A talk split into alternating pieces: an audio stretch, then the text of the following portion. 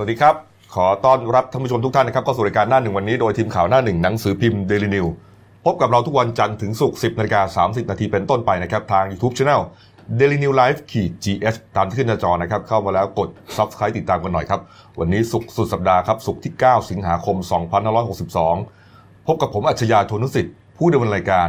คุณสิวสันต์เมฆสัจจกุลพี่หมูนะครับหัวหน้าข่าวหน้าหนึ่ครังบและคุณเก่งภัยรัตน์มิ่งขวัญผู้ช่วยหัวหน้าข่าวหน้าหนึ่ง สายการเมืองอืมนะครับการเมืองเมื่อวานนี้ร้อนแรงขึ้นมาใช่ตามลำดับนะครับใช่เมื่อวานนี้ถือว่าเป็นครั้งแรกเลยนะฮะที่อ่านายกรัฐมนตรีพลเอกประยุทธ์จันทร์โอชานะครับ ออกมาพูดในลักษณะลักษณะเหมือนกับว่า ยอมรับผิดนะฮะแล้วก็ขอโทษนะฮะเกี่ยวกับประเด็นเรื่องอารัฐธรรมนูญนะฮะแม้ว่าจะนายนายกเนี่ยจะพูด ไม่ชัดเจนว่าเรื่องอะไรนะ แต่ก็สามารถตีความได้ เพราะว่ามันมีอยู่ประเด็นเดียวฮะที่เป็นปัญหาอยู่ตอนนี้นะครับ เมื่อวานนี้นายกนะฮะไปที่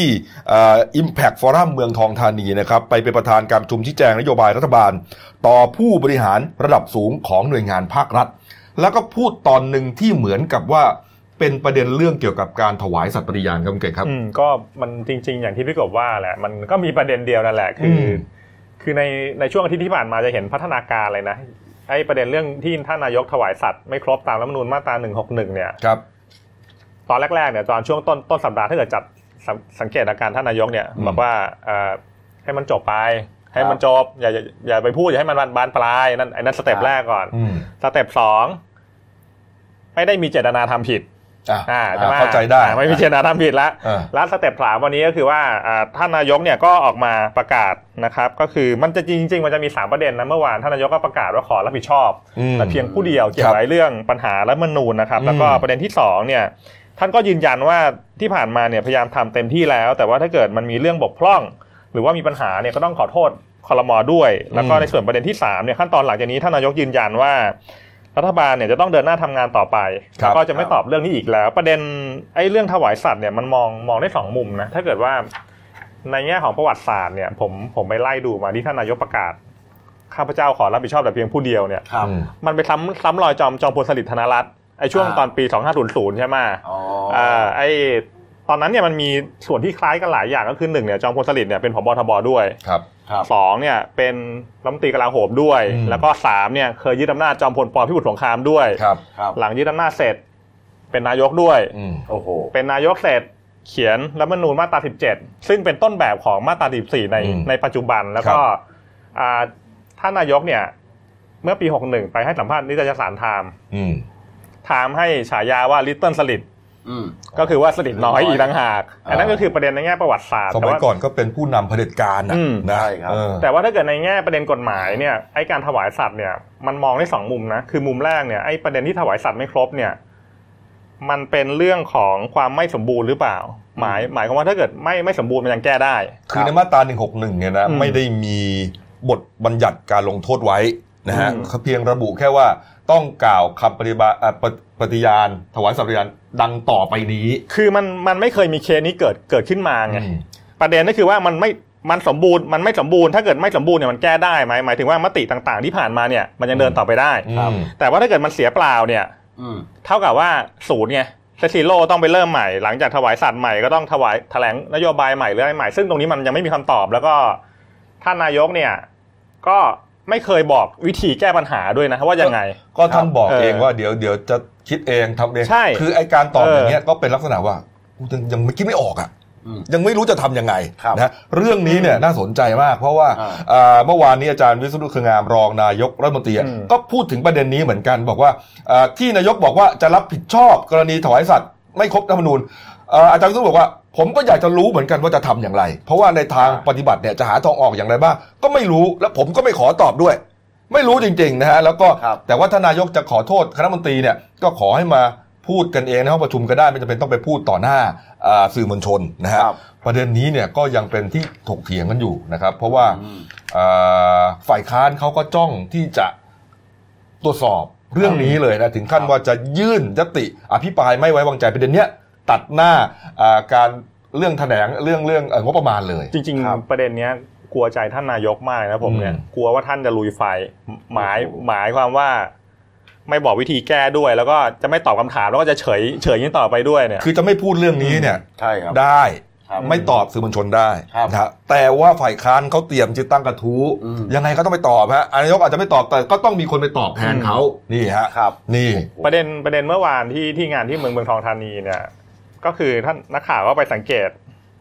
นายกขอโทษสามรอบอืมโอ้โหประกาศข้าพเจ้าจะรับผิดชอบแต่เพียงผู้เดียวสองรอบครับ คนมันก็เลยไปตีความกันว่าเฮ้ยมันมันจะประกาศไอ้ไอ้รับผิดชอบแต่เพียงผู้เดียวมันจะลาออกหรือเปล่าอ๋อแต่เมื่อวานนี้ครับเออคุณนรุมนพินโยสินวัฒน์นะครับอาจารย์แหม่มเนี่ยก็โฆษกประจำสำนักนายกรัฐมนตรีครับ ก็บอกว่ากรณีนายกกล่าวขอโทษอ่าเมื่อวานนี้ครับ สิ่งที่นายกพูดไม่ได้หมายถึงเรื่องการถวายสัตย์ปฏิญาณ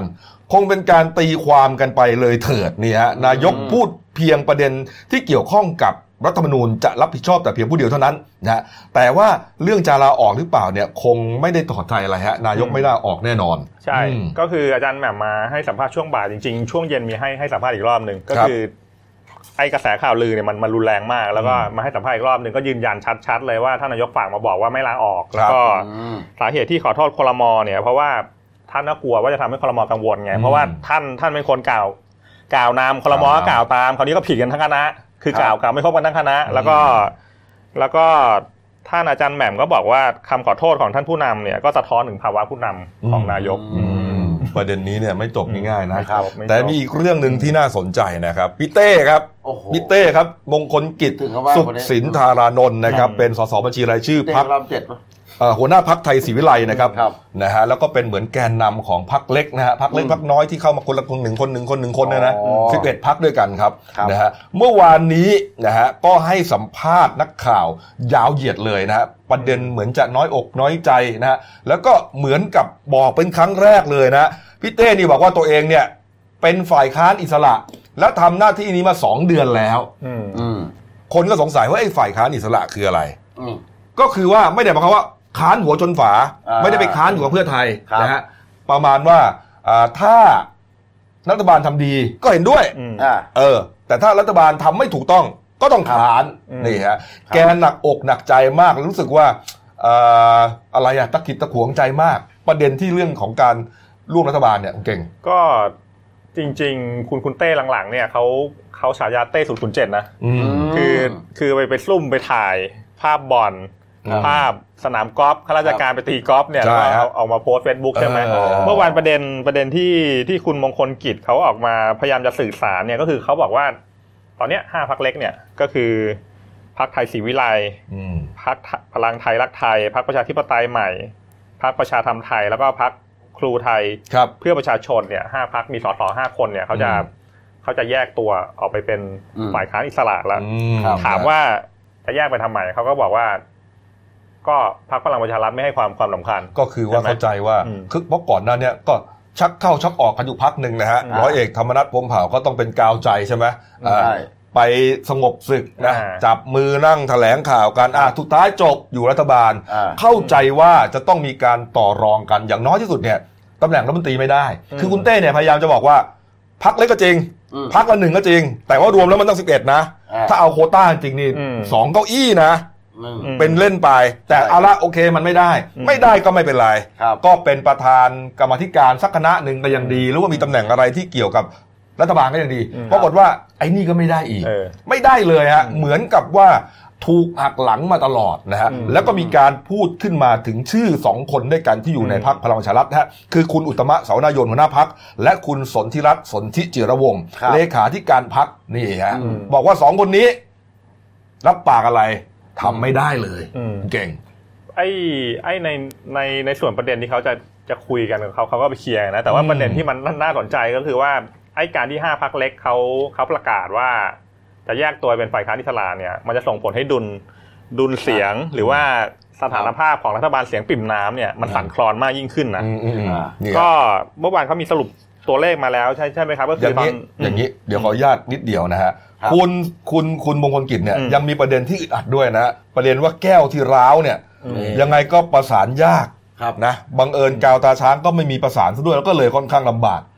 ตอนมาเชิญให้เกียรติดีฮะแต่ตอนอืมตอนนี้กลับไม่ให้เกียรติกันแล้วเนี่ยแล้วก็ยืนยันว่าไม่ใช่เรื่องของการต่อรองผลประโยชน์นะครับแต่เป็นการต่อรองเพื่อทำงานให้บ้านเมือง นี่ฮะนี่ประเด็นที่คุณเก่งนำเข้าเมื่อกี้ครับเนี่ยคุณเต้บอกงี้ครับจากนี้ไปฮะการลงมติในสภาจะเป็นอย่างไรเนี่ยเขาบอกว่าถ้ารัฐบาลชี้แจงไม่ได้ แน่นอน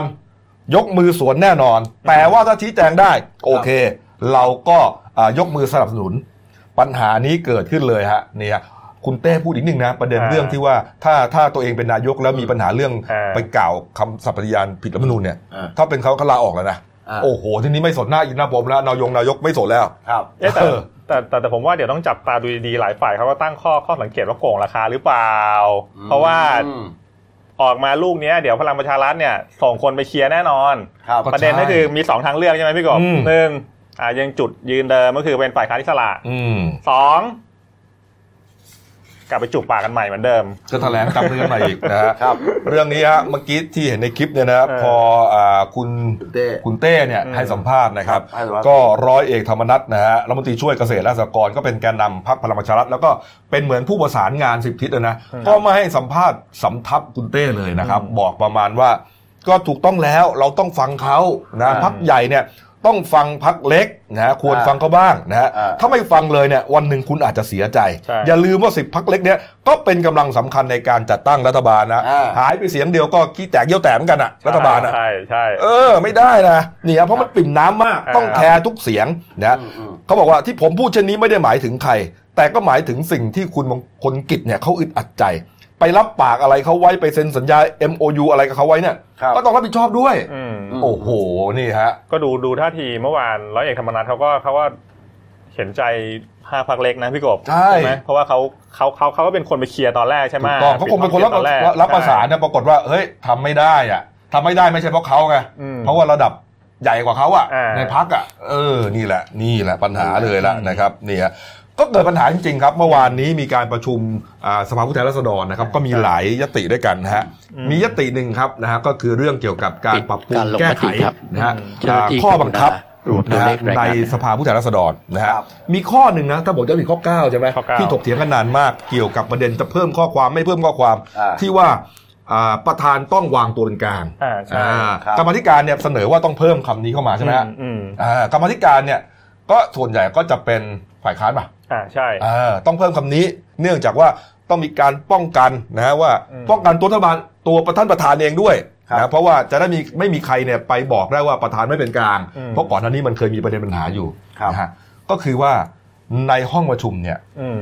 ถ้าตามปกติทั่วไปเนี่ยอืมรัฐบาลต้องยกมือชนะถูกไหมถูกคุณเก่งฮะถูกแล้วถ้าชนะเนี่ยหมายความว่ายติอ่าข้อบังคับนี้ต้องไม่ถูกใช้ข้อ หมายถึงว่าข้อความไม่ถูกเติมอ่าไม่ข้อความเนี้ไม่ถูกเติมนะฮะเติมเข้าไปปรากฏว่าครับ โอ้โห ตอนคุณชปิดวนให้การลงมติครับ ผลลงคะแนนเป็นไงครับคุณเก่งฮะรวมตัวผเลลขลงคะแนนก็คือสรุปฝ่ายฝ่ายรัฐบาลแพ้ไปเสียงหนึ่งฝ่ายโอ้โหฝ่ายรัฐบาลสองศูนย์สี่เสียงโอ้โหนี่ฮะก็นี่ฝ่าเลยยนะ ฝ่ายไม่เห็นด้วยเนี่ยสองศูนย์ห้าเสียง ไม่เห็นด้วยนี่คือฝ่ายค้านถูกไหมฮะ แล้วปกติฝ่ายค้านต้องมีคะแนนเสียงน้อยกว่าใช่เราก็มองว่านี่ไงผลออกมาที่เห็นนะครับเอ้นี่ไงประธานที่เคารพครับเออนี่ฮะเป็นที่ฮือฮามากเลยอะปรากฏว่า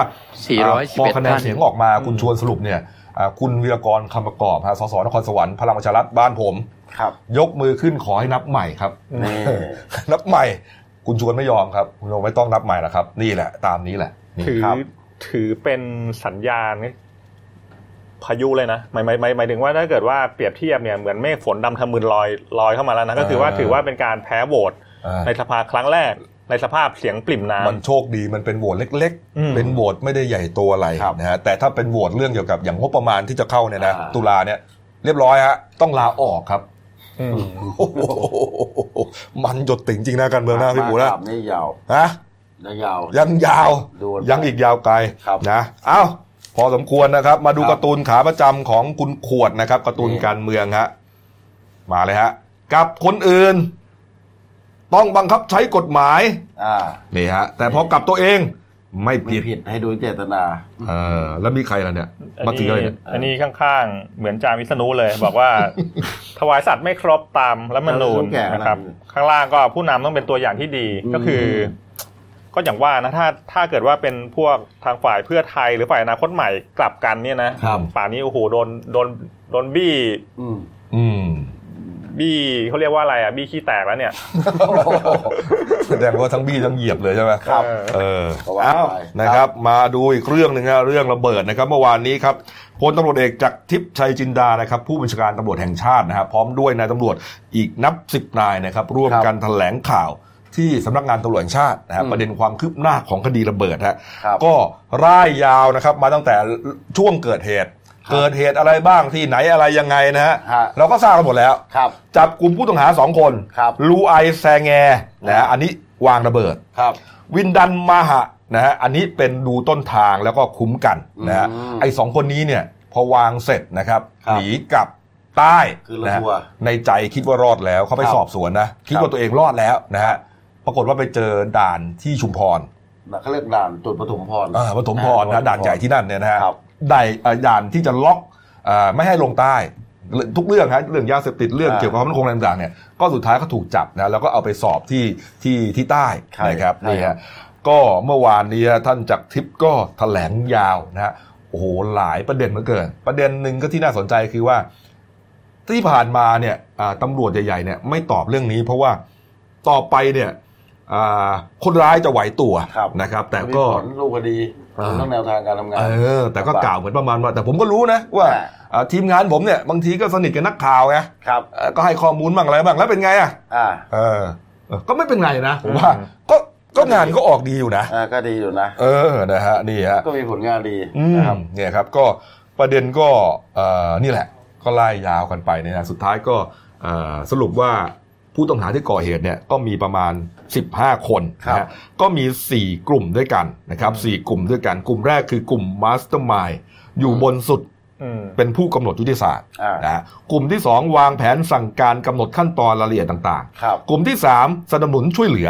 และกลุ่มทีสี่4 ลงมือปฏิบัติโอ้อืมทำไมต้องแบ่งหลายกลุ่มรู้ไหมคุณเก่งครับผมในทาง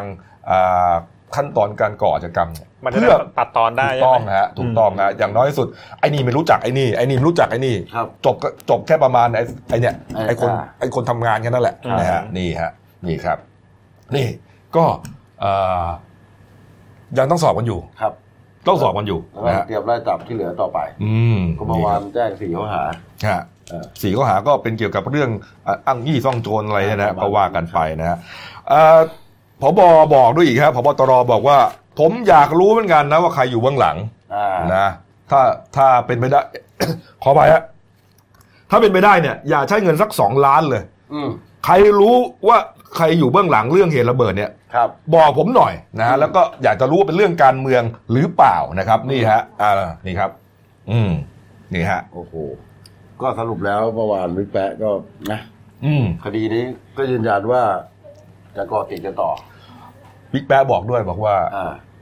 เห็นภาพผู้ต้องหาป่ะแต่ละคนนี่แม่งสะพายเป้ทุกคนอ่าอืมสะพายเป้ตุงทุกคนครับรู้ไหมว่าในเป้มีอะไร มีอะไร ไม่รู้ครับ เออ รู้เปล่าฮะก็ไม่รู้มีอะไรมีอะไรฮะปรากฏว่าเขาไปตรวจสอบครับ ในเป้ครับ มีชุดเปลี่ยนห้าชุดโอ้โหมีเสื้อห้าตัวกางเกงครับห้าตัวรองเท้าห้าคู่ครับบวกห้าใบ แว่นตาห้าอันครับนี่ฮะโอ้โหทุกคนมีอย่างนี้หมดเลยอืมนี่แสดงว่าเขาโง่หรือเปล่าล่ะ โง่หรือฉลาด ก็คือฉลาดไง มันครับมีมันมีการวางแผนเป็นขั้นเป็นตอนหมด นี่ฮะ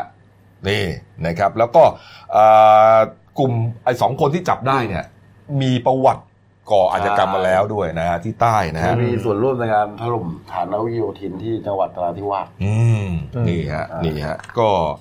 ก็ยังตามอยู่นะครับ แต่ว่าเมื่อวานนี้ช่วงก่อนเที่ยงใช่ไหมช่วงครับเที่ยงๆนะครับอ่าพลตำรวจโทสุวัสด์แจ้งยอดสุขนะครับ ผู้ช่วยพบตรนะครับนำคณะตำรวจนะฮะแล้วก็ตำรวจสอนอวังทองหลางนะครับแล้วก็อีกหลายหน่วยงานครับเข้าไปตรวจค้นอพาร์ตเมนต์นะฮะไม่มีชื่อครับเลขที่ 527ทับครับ50 ในซอยรามคำแหง 53 นะครับเราครับแยกซอยลูกจันทร์นะครับ เขตวังทองหลางนะฮะก็เนื่องจากว่ามีข้อมูลว่าคนร้ายที่ก่อเหตุเนี่ยหลายคนเนี่ยนะฮะครับพักอยู่ที่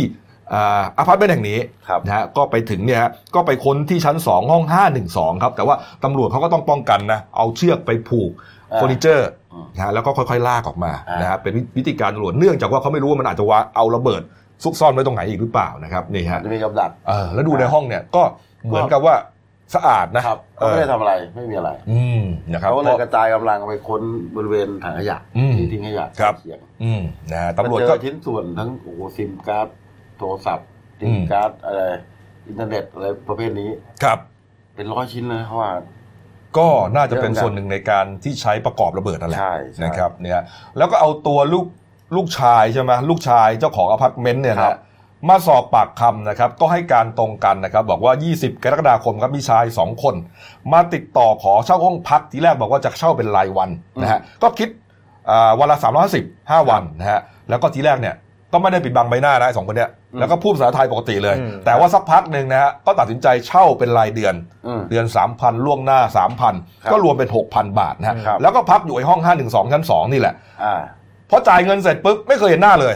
อ่าไม่เคยเห็นหน้าเลยฮะแต่ว่าเอ่อช่วงใกล้จะก่อเหตุเนี่ยช่วงวันที่จะเจอระเบิดเนี่ยครับก็พบว่าเอ่อ ไอ้ชายสองคนเนี้ยมามาที่ห้องพักนะฮะอืมแล้วก็เดินไปเดินมามาหลายคนนะแล้วก็จับกลุ่มกันเดินทีละสองสามคนแล้วก็สะพายเป้อย่างที่บอกเนี่ยตลอดเวลานะฮะเขาก็พยายามจะเข้าไปถอบถามว่าอืมเออเป็นอะไรมาเรียนหนังสือหรือเปล่าหรืออะไรอ่าอันนี้ก็พยายามเดินหนีก็เป็นที่โดนนี่ฮะนี่ฮะอ่าไม่พูดด้วยเลย ไม่พูดเลยอ่านะครับอ้าวก็รอดูครับว่าเอ่อ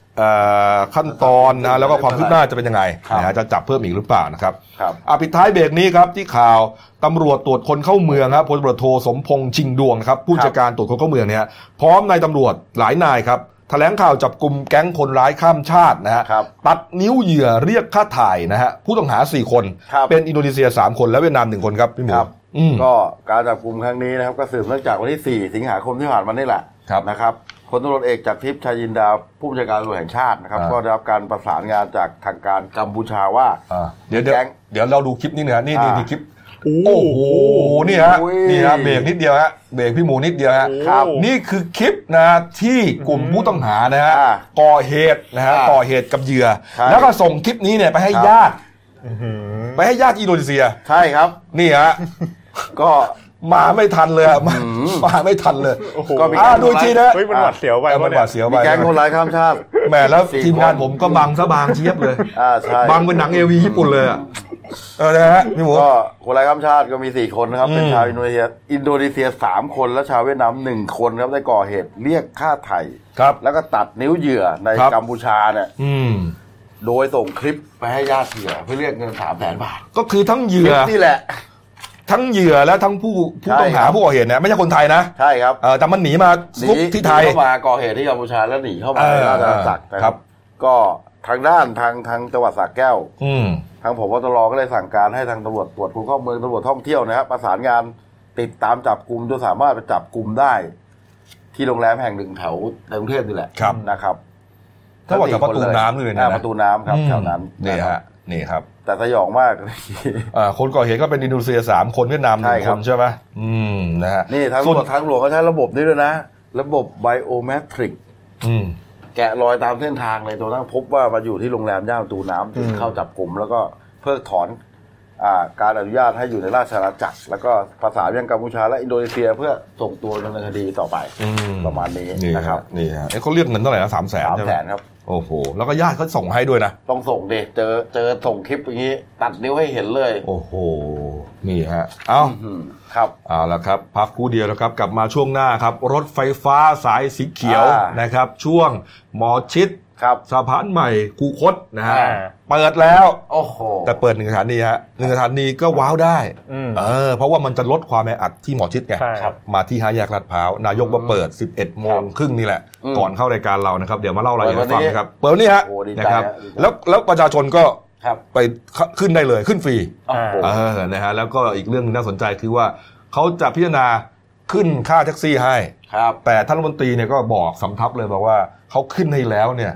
อืมครับต้องบริการให้ดีนะ ไม่ใช่ใช่ไปบอกว่าส่งรถอืมรับแต่ฝรั่งอะไรเงี้ยไม่ได้นะ มีโทษเพิ่มขึ้นนะครับ แล้วก็อีกเรื่องหนึ่งฮะหวยแพงอือหือโอ้โห มันต้องติดฉีกตามหน้ากองสลากเลยนะ ใช่ใช่ขายหยามกันเลย เออ ขายอยู่หน้ากองสลากเลยนะหน้าของสลากเออขนาดเป็นน้ำครับนะพักคู่เดียวครับเดี๋ยวกลับมาคุยกันมาต่อครับ ครับ จากหน้าหนังสือพิมพ์ สู่หน้าจอมอนิเตอร์ พบกับรายการข่าวรูปแบบใหม่ หน้าหนึ่งวันนี้ โดยทีมข่าวหน้าหนึ่ง หนังสือพิมพ์เดลิวิวออกอากาศสดทาง YouTube d e l i n e w l i v e ขีดทีเทุกวันจันทร์ถึงศุกร์10นาฬิกา30นาทีเป็นต้นไป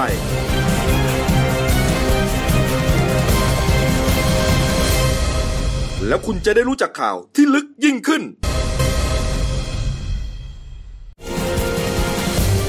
จากหน้าหนังสือพิมพ์ สู่หน้าจอมอนิเตอร์ พบกับรายการข่าวรูปแบบใหม่ หน้าหนึ่งวันนี้ โดยทีมข่าวหน้าหนึ่ง หนังสือพิมพ์เดลิวิวออกอากาศสดทาง YouTube d e l i n e w l i v e ขีดทีทุกวันจันทร์ถึงศุกร์10นาฬิกา30นาทีเป็นต้นไป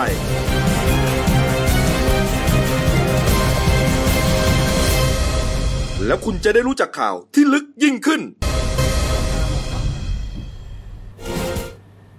ครับผมเข้าสู่ช่วง 2 ของรายการหนั่นหนึ่งวันนี้ครับครับพบกับพี่โอ๊คครับครับเอ่อผู้พานภูมิพงศ์ครับครับ ผู้ช่วยนักข่าวหนั่นหนึ่งครับนี่นะครับเมื่อวานนี้เข้าเวรใช่ไหมที่ใช่ครับใช่ครับอ๋อนี่ฮะคู่กันคู่กันเอาละเดี๋ยวมาเล่ากันแล้วกันนะครับครับ วันนี้ครับนะฮะ11นาฬิกา30 นาทีครับพลเอกประยุทธ์จันทร์โอชาครับนายกรัฐมนตรี และรัฐมนตรีกลาโหมครับจะไปเป็นประธานในการเปิดใช้บริการรถไฟฟ้าสายสีเขียวส่วนต่อขยายอืมสายเหนือครับช่วงหมอชิดสะพานใหม่คูคตนะฮะอืม หนึ่งสถานีเท่านั้นครับ ก็คือครับหมอชิดไปที่ห้าแยกลาดพร้าวอืมนะฮะอ่าแม้ว่าจะหนึ่งสถานีนะแต่ว่าเขามองว่าจะช่วยอ่าบรรเทาแล้วก็อ่าเรื่องเกี่ยวกับการคมนาคมขนส่งเนี่ยจะทำให้รถติดน้อยลงนะฮะครับแล้วก็คาดว่าจะมีคนใช้บริการวันละประมาณ4 0,000คนโอ้โหปกติมันมาสุดทางที่หมอชิดใช่ไหมใช่ทุกคนน่ะ ก็ต้องลงหมอชิด ใช่ก็จะไปยืนรอใช่รถเมย์ต่อกันอะไรตรงนั้นเต็มไปหมดโอ้โหแน่นเยอะมากครับแน่นนะแล้วกว่าจะได้ขึ้นน่ะ อืมแล้วถ้าฝนตกซ้ำอีกนะโอ้โหโอ้โหไม่ต้องพูดถึงเลยฮะครับ ทีนี้จะแบ่งเบาไงครับ พอข้ามมาถึงตรงนั้นก็ห้างเซ็นทรัลลาดพร้าวใช่ บางคนก็ไปเดินเที่ยวห้างฝั่งตรงข้ามก็ยูเนียนมองอ๋อ เออ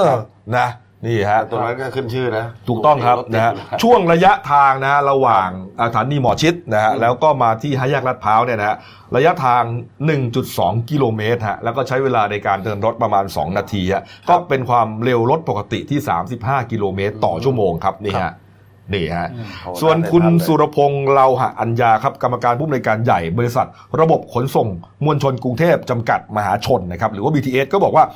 ประชาชนนะฮะสามารถใช้บริการได้ทั้งวันนะฮะแต่ว่าช่วงชั่วโมงเร่งด่วนเนี่ยคือ7โมงเช้าถึง9โมงเช้าแล้วก็5โมงเย็นถึงทุ่มหนึ่งเนี่ยครับจะให้บริการแบบขบวนเว้นขบวนหมายถึงว่าขบวนหนึ่งมาปลายทางที่ห้าแยกลาดพร้าวอืมอีกขบวนหนึ่งปลายทางหมอชิดครับอีกขบวนหนึ่งไปห้าแยกลาดพร้าวอยู่อย่างนี้นะฮะครับแต่ว่าช่วงเวลาอื่นก็คือไปสุดที่เอ่อห้าแยกลาดพร้าวหมดเลยครับนี่ครับ ในส่วนที่ประชาชนเนี่ยอาจจะกังวลนี่ฮะนี่ฮะเห็นภาพไหมเพราะว่าอ่า มันจะต้องไอ้ไอ้รางของรถไฟฟ้าเนี่ยช่วงสองสถานีเนี่ยมันจะต้องยกระดับขึ้นเหนือดอนเมืองโทเวย์ใช่นะฮะมันจะไม่เป็นอ่าระนาบปกตินะครับเป็นมันจะเป็นทรงโค้งกราฟพาราโบลานะจะเหินนิดนึงอ่าเขาก็กลัวอ่าอ่าเพราะว่าพอมันขึ้นไปเนี่ยพอขึ้นปุ๊บเนี่ยมันต้องลงแล้วเจอสถานีเลยอืมไอ้ระบบเบรกอะไรต่างๆเนี่ยมันจะมีปัญหาหรือเปล่าอืมมันจะเรียกว่ามีแรงเฉื่อยเลยหรือเปล่านะฮะครับก็อ่า คุณสุรพงษ์เนี่ยฮะอ่าคุณคุณสุรเชษฐ์เหล่าภูลสุขนะฮะรองผู้ว่าการอ่ารฟมก็ยืนยันครับบอกว่าอ่าช่วงที่ยกระดับข้ามดอนเมืองโทเวเนี่ยมีความสูง 26 เมตรอืมประชาชนไม่ต้องกังวลครับ ปลอดภัยแน่นอนเพราะว่ารถไฟฟ้าเนี่ยจะค่อยๆสโลปเอียงขึ้นทำมุม 3-4 องศาเท่านั้น ไม่รู้สึกอะไรอะเหมือนนั่งรถไฟฟ้าปกติเลยครับยืนยันว่าไม่หวาดเสียวแน่นอนอืมแม้แต่บางคนผมก็บอกว่า เขาอาจจะอยากหวาดเสียวก็ได้นะเคยเคยเห็นรถไฟเหอเออเออนะนิดนิดกลิ่นก็ได้นะไม่เป็นไรด้วยนะครับเออนะเรื่องถึงกลิ่นเออแต่มันก็ไม่ได้ไม่ได้ เพราะว่าเอออ่ามัมันไม่ได้คนเดียวไงครับทั้งก็บวนนะอืมเออนี่ฮะก็ส่วนประชาชนครับเขาจะเปิดให้ขึ้นฟรีช่วงอ่าบ่ายสามโมงเย็นครับนะครับ ก็ไปอันนี้นะใช้บริการกันได้อืมใช่ครับ นี่เอาละครับครับอ้าวมาเรื่องขนส่งเหมือนเดิมเนี่ยฮะต่อเนื่องเลยนะครับ กรณีคุณศักดิ์สยามชิดชอบครับรัฐมนตรีคมนาคมนะฮะ ก็พูดถึงเรื่องข้อตกลงใหม่นะฮะที่กรมการขนส่งทางบกเนี่ยจะไปปรับขึ้นอัตราค่าโดยสารรถแท็กซี่ใหม่ ก็จะให้มีผลบังคับใช้ 8 กันยายนนี้นะพี่พวกนะ ใช่ใช่อืมก็คือก็คือหลังจากมีการหาลือเนี่ยก็ครัจะบให้กรมการขนส่งทางบกเนี่ยนะครับ ก็ไปเคาะราคาใหม่ของอัตราค่าโดยสารแท็กซี่เนี่ยนะฮะแล้วก็อืมส่งกลับมาให้กับรัฐมนตรีว่าการกระทรวงคมนาคมลงนามครับเพื่อที่จะมีผลบังคับใช้วันที่ 8 กันยาอืม นะครับ แต่ทีนี้เนี่ยเมื่อมีการปรับค่าโดยสารขึ้นเนี่ยก็มีข้อแม้นะ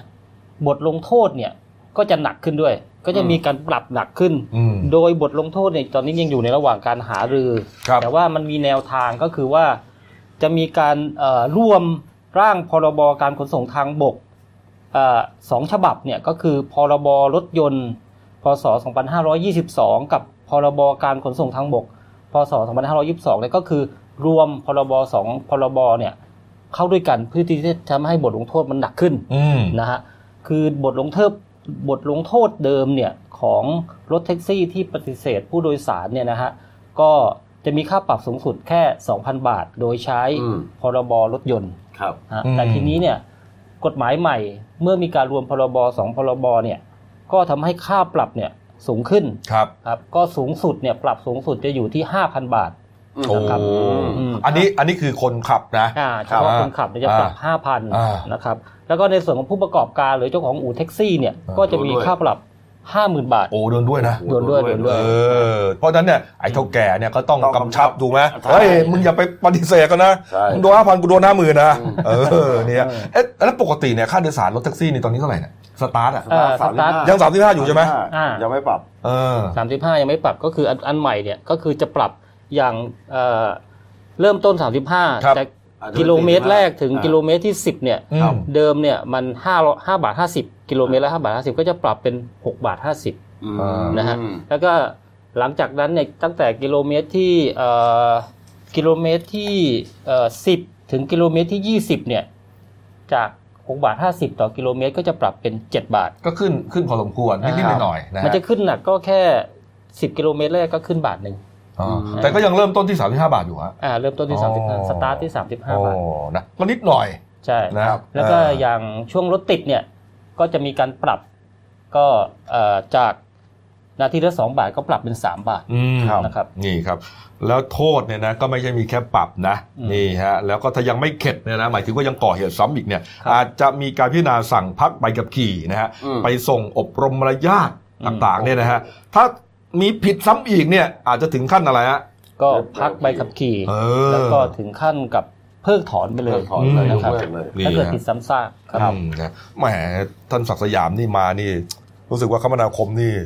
มีสีสันนะอ่าแกทำทุกเรื่องนะอ่าเออเออใช้ได้เมื่อวานมีโอกาสได้คุยแท็กซี่ครับเปิดใช้บริการครับผมนะว่าไงฮะก็ถามเขาว่าพี่ เป็นไงอืมจะดีดีใจไหมค่าโดยสารจะปรับขึ้นเออเขาบอกโอ้โหก็ดีใจ แต่ตอนนี้ยังไม่ขึ้นเลยเขาก็รออยู่เออว่าเมื่อไหร่ก็แปดกันยาไงใช่เออก็ก็รรออนิดเดียวนะเขาก็รออยู่ครับเขาบอกทุกวันนี้ขับแท็กซี่ก็คือพอเลี้ยงตัวได้อืมไม่ได้เหลือมากมายนะอืมครับก็ต้องเห็นใจทั้งหลายสองครับฝ่ายเนี่ยนะครับอะอะปิดท้ายที่เรื่องนี้ครับหวยฮะหวยมาแล้วครับครับวันนี้วันที่มาแปเรีดยบร้อยวันแล้วที่ครัเก้าบสิงหานะครับครับ ก็อีกไม่กี่วันใช่ไหมอืมโอ้โหตอนนี้เลขดัง ฮะทะเบียนรถนายกเรียกอะไรฮะเลขอะไรฮะสองสองครับสองสองครับ นี่ไงก็เป็นทะเบียนรถท่านนายกรัฐมนตรีนะครับ เมื่อครั้งลงพื้นที่จังหวัดอุบลราชธานีและจังหวัดอำนาจเจริญในช่วงเดือนกรกฎาคมที่ผ่านมาอืมก็ถูกยื้อแย่งกันซื้อลอตเตอรี่ในเกลี้ยงเลยอืมแล้วคราวนี้มันมีพ่อค้าหัวใสพวกเอเย่นเนี่ยนำไปรวมชุดเก่งกำไรครับ เพราะว่ามีเพราะเชื่อว่าลูกค้าจะมั่นใจมากว่าเลขนายกมีสิทธิ์สองสองใช่ไหมสองสองครับ เออ เพนะราะครัว่าบสมัยก่อนเคยมีเลขระดับนายกอย่างเช่นอ่าสองเก้าก็ออกไปมาแล้วเออนะครับก็คือเลขนายกเนี่ยส่วนใหญ่จะออกเขาก็เชื่อมั่นใช่ใช่ทีนี้ปัญหาคือว่าพอกลุ่มพ่อค้าเนี่ยครับพอรวมชุดแล้วเนี่ยไม่รวมเปล่าไงครับเอาไปโพสต์ลงใน Facebook อย่างที่เห็นฮะนี่ฮะนี่ครับเลขท้าย 2 ตัวครับ 15 ใบครับ ถ้าถูกหมดใช่90 ล้านขายอยู่ 4,000 บาทฮะโอ้โหโอ้โห ปกติ 15 ใบเนี่ย น่าจะประมาณสัก 2,000 ใช่ไหมสิบ ห้าใบ2,000ถ้าใบละร้อยพันห้าอ่าปกติผ้าใบร้อยบาทนั้นจริงใบละร้อยก็แพงอะนะครับก็เกินแล้วนะครับแต่ว่าเอาละที่เขาขายกันนะนะพันห้าแต่ไม่ใช่ก็ปขากยติอยู่ประมาณ2,000จะขายประมาณสองพันเหลือ2,500พันเก้าอืมแล้วก็พันแปดแล้วแต่ครับแล้วจะจะต่อกันครับแต่อันนี่กระโดดไปสี่พันเลยฮะโอ้โหนี่ฮะ เลขมาแรงฮะโอ้โห แล้วก็ชุดสิบใบฮะครับชุดสิบใบครับ นี่ฮะ ขายเท่าไหร่นะเมื่อกี้สองพันใช่ไหม เอาชุดสิบใบมาก่อนสิบใบสองพันห้าครับเออสิบใบสองพันห้าแล้วก็เอาเมื่อกี้ชุดมาก่อนห้าใบพันห้านี่ฮะสองพันห้าฮะนี่เลยอะโอ้โหโอ้โหก็ส่วนใหญ่เป็นเลขท้ายสองสองทั้งนั้นอย่างที่บอกครับใช่ทะเบียนรถทานนายกเลขดัง โอ้โหนี่ครับปรากฏว่าพอรู้กองสลากรู้อย่างนี้ครับอ่าเห็นโพสต์นี้ครับอ่าร้อนควันออกหูครับครับพี่หมูคุณธนวัฒน์พลวิชัยนะครับโฆษกคณะกรรมการสลากกินแบ่งรัฐบาล อืมก็บอกว่ากระแสเลขดังเนี่ยกับการซื้อขายลอตเตอรี่เกินราคาตอนเนี้ย กกองสลากได้รับทราบข้อมูลแล้ว แล้วก็ประสานทางตำรวจเข้าไปตรวจสอบเออนะครับนะหากผิดก็มีการจับกลุ่มดำเนินคดีกันไปอืมก็ในข้อหาขายสลากเกินราคาก็มีโทษปรับไม่เกิน1 0,000บาทครับตามกระบวนการตามกฎหมายนะครับอืมซึ่งประชาชนถ้าไปพบเบาะแสที่ไหนสามารถแจ้งได้นะอาจารย์ธนวัฒน์เนี่ยจริงๆ ไม่ต้องสัมภาษณ์แกก็ได้นะครับถ้าแกจะพูดงี้นะครับไปเปิด ไปเปิดเทปอันเดิมก็ได้อ่าพูดเหมือนเดิมเลยพูดอย่างเงี้ยนะครับเออท่านนั่นก็แจ้งผมได้นะครับ แล้วก็ไปแจ้งตำรวจได้นะครับแล้วก็ครับจะส่งไปจับกุมนะครับเออก็แจ้งก็พูดอย่างเงี้ยแกก็บอกว่าสำหรับสาเหตุนะครับที่มีการสลากที่ที่ยังมีสลากรวมชุดและขายเกินราคาเพราะส่วนหนึ่งเกิดจากกิเลสมนุษย์คนซื้อก็อยากถูกรางวัลเป็นเงินจำนวนมากอ่าคนขายก็อยากแสวงหากำไร โดยไม่สนใจกฎหมายนะครับอืมซึ่งทางสำนักงานสลากกินแบ่งก็พยายามแก้ไขปัญหา ที่ขายสลากเกินราคามาเต็มที่แล้วครับ แต่ก็ยอมรับว่าทุกวันนี้มันยังมีปัญหาติดขัดเรื่องเทคโนโลยี ทั้งอืมอินเทอร์เน็ตแอปพลิเคชันไลน์อะไรหลายๆอย่างครับ ซึ่งทำให้หาซื้อได้ง่ายนะครับอืมส่วนการซื้อขายสลากผ่านสังคมอย่างออนไลน์อย่างเช่น Facebook เนี่ยก็เป็นเรื่องที่ทำได้แต่ต้องมาไม่แต่ต้องควรจะระมัดระวังไม่ให้ขัดต่อกฎหมายด้วยอืมแล้วก็อย่าจำหน่ายให้อย่าจำหน่ายสลากให้กับผู้อายุ ที่ไม่ถึง 20 ปีครับประมาณนี้นะครับอืมเนี่ยปัญหาก็คือว่าปัญหาโลกแตกไอ้เนี่ยหวยแดงเนี่ยไอ้โพสต์เมื่อกี้เนี่ยครับไอ้สี่พันชุดละสี่พันสองพันห้าเนี่ยอืมเขาระบุว่าเป็นแผงที่อยู่แถวสนามบินน้ำไงใช่หน้ากองสลากเลยนะครับ นี่แหละนี่แหละที่เขาบอกว่าเหยียบจมูกครับเสือนี่แหละครับนี่ฮะเป็นธรรมดาครับ เออทำไมฮะต้องแย่หนวดเสือครับใหญ่กว่าเสืออ่าโอ้เสือถึงตื่น เนี่ยตื่นแล้วกำลังเออแก้ตำรวจไล่จับเอออยู่ตื่นแล้วก็เปิดเปิดนะครับเทปปิ้งพูดเหมือนเดิมอืมครับนะเออหยอกหยอกๆนะอาจารย์นะเออครับอาจารย์นี่เคยสัมภาษณ์กันอยู่อ่านะครับอ้าวมาดูหน้าหนึ่งกันหน่อยนะฮะอ่าหน้าหนึ่งนะครับนี่หน้าหนึ่งของกรอบแรกนะครับ ขายต่างจังหวัดไกลๆนะฮะขายภาคเหนืออันนี้ก่อนภาคใต้อันนี้ก่อนนะสภาพน้ำครับ ล้นทะลักเข้าเทอเอ่อท่วมถนนสายมสมศ3017ฮะอุทยานแห่งชาติแม่เงาครับที่ศกเมยจังหวัดแม่ฮ่องสอนครับโอ้โหเข้านี่มาฮะแล้วครับ นี่ฮะนี่นะครับวันก่อนเนี่ยเอาน้ำไปช่วยอยู่ใช่ไหมเออแห้งนั้นน่ะแห้งอย่างแห้งแล้วก็กรอบเปลี่ยนนะครับกรอบเปลี่ยนนะครับ นี่มีรูปของการฝึกซ้อมเรือนะฮะอ่า ขบวนเรือพระยุหญาตราทางชนละมากครับในการเสด็จเลียบพระนคร ในงานพระราชอ่าพระราชพิธีบรมราชาภิเษกแบบเต็มรูปแบบนะฮะครบ 52 ลำคล้ายวันจริงเป็นครั้งแรกนะฮะใช่ภาพนี้อยู่เชิงสะพานพระราม 8 ฝั่งใช่ธนบุรีครับสวยงามมากครับ อันนี้ขนาดเป็นการซ้อมนะโอ้โหเออถ้าวันจริงเนี่ยแต่งกายเต็มยศงามอลังการใช่ครับใช่สมพระครับเกียรติเป็นพิธีที่ยิ่งใหญ่สมพระเกียรติครับมากนะฮะนี่ครับ นี่ฮะ ก็ส่วนใหญ่ก็จะอ่าทรงเสด็จอ่าเรียกว่าไปทำบุญทรงทำบุญทอดกฐินนะนะพูดง่ายๆอย่างชาวบ้านนะพระกฐินครับอ่าพระกฐินนะที่วัดอรุณราชวรารามใช่ครับครับผมนี่ครับเอาละครับหมดเวลานะครับ ฝากช่องของเราด้วยนะครับ Daily New Life ขีด GX นะครับเข้ามาแล้วกด Subscribe กดไลค์กดแชร์ครับ กดกระดิ่งแจ้งเตือนมีรายการดีๆ ทั้งวันและทุกวันครับครับจบรายการเราครับเที่ยงตรงอืม สดหมดเปลือกครับบันเทิงดูครับที่ว่าวันนี้ไม่ได้จะมีเรื่องอะไรนะฮะครับมีเรื่องอะไรมันเหลามาเมาส์กันเดี๋ยวอืมฟังรอน้องๆนักข่าวบันเทิงครับกันแล้วกันนะครับ วันนี้หมดเวลานะครับเราสามคนลาไปก่อนขอบพระคุณทุกท่านที่ติดตามรับชมครับลาไปก่อนครับสวัสดีครับ